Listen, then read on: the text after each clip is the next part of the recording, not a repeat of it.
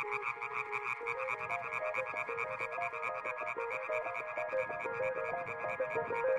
you.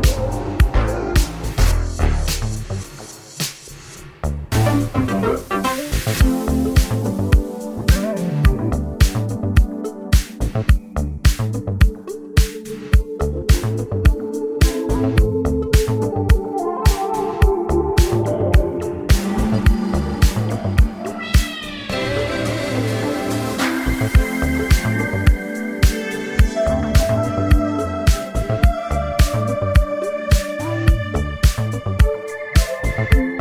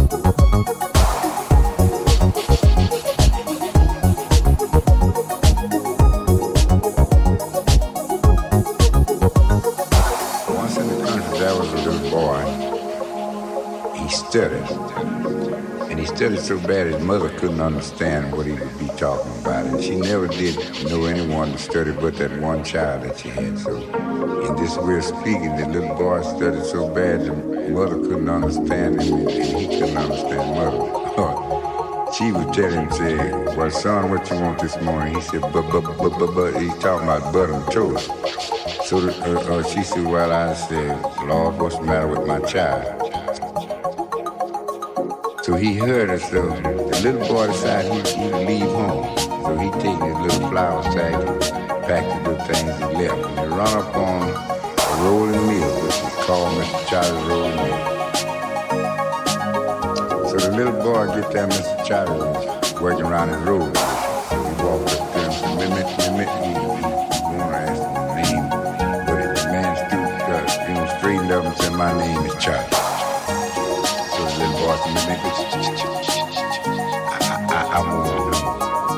He said, boy, you can't work. He said, me, me can